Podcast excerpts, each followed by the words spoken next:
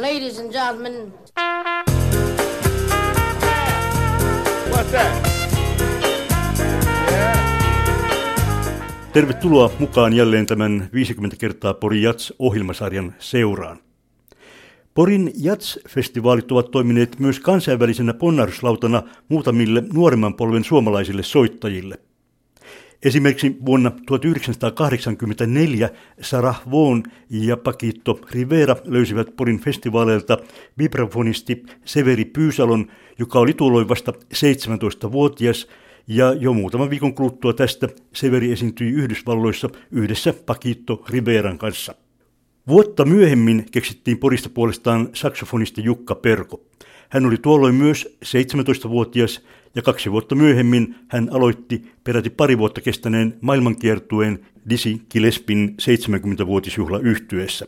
Huittisista kotoisin oleva saksofonisti Jukka Perko muisti tämän ponnahduksen tietysti hyvin. Tämä haastattelu on vuodelta 2004. No näinhän siinä kävi, että täältä on ponnistettu satakunnan maaperältä. Miten, minkälaisen merkityksen yleensä annat nuorille jatsmusiikin opiskelijoille? Kuinka hyvän pohjan he saavat tällä hetkellä Suomessa? Kyllä tämä tosiaan niistä ajoista, kun mä oon itse aloittanut, aloittanut jatsin harrastamisen ja soittamisen tosissaan, niin koulutus on laajentunut hirveän, hirveän hyvin ja, ja useilla paikkakunnilla konservatorion yhteydessä annetaan jatsin opetusta. Ja siellä saadaan hyvät perusvalmiudet tämän, tämän musiikin alueelta, että kyllä tämä on tosi hyvin mennyt eteenpäin, eteenpäin tämä jatsin opetus ja, ja tukee sitä sen kulttuurin rakentamista ja, ja tämmöistä musiikillista moniarvoisuutta. Foni, saksofoni on aina ollut yksi keskeinen tuollainen jatsin atmosfääriin kuuluva instrumentti. Miten saksofonia harrastetaan tänä päivänä? Mikä on sen levinneisyys? Sitä on myyty todella paljon viime vuosina, mitä noita soitinkauppiaita on uskominen. Niitä, niitä on todella, todella tota, levinnyt laajalle. Ja, ja, ja tuota, ihan tuolla, jos katselee ihan Helsingin katukuvaakin, niin kyllä siellä saksofonikoteloita näkyy todella paljon.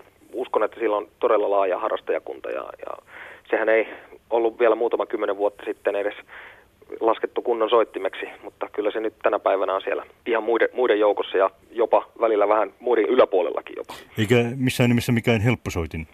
Ei suinkaan, sanotaanko, että kaikki instrumentit on vaikeita ja, ja tota, saksofonin soittamisessa erityisesti se alku on vaikea, että jokainen saa pianosta äänen ihan ensimmäisellä yrittämällä, mutta saksofonista ei ole ollenkaan taattua, taattua että se ääni tulee.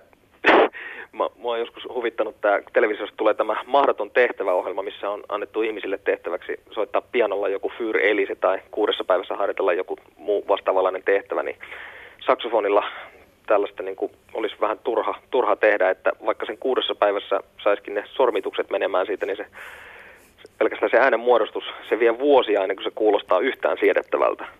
Voisi vain kuvitella, kuinka kamalalta se kuulostaa. Se kuulostaa todella hirveältä kuuden päivän jälkeen, ellei ole todella poikkeuksellisesta lahjakkuudesta kysymys.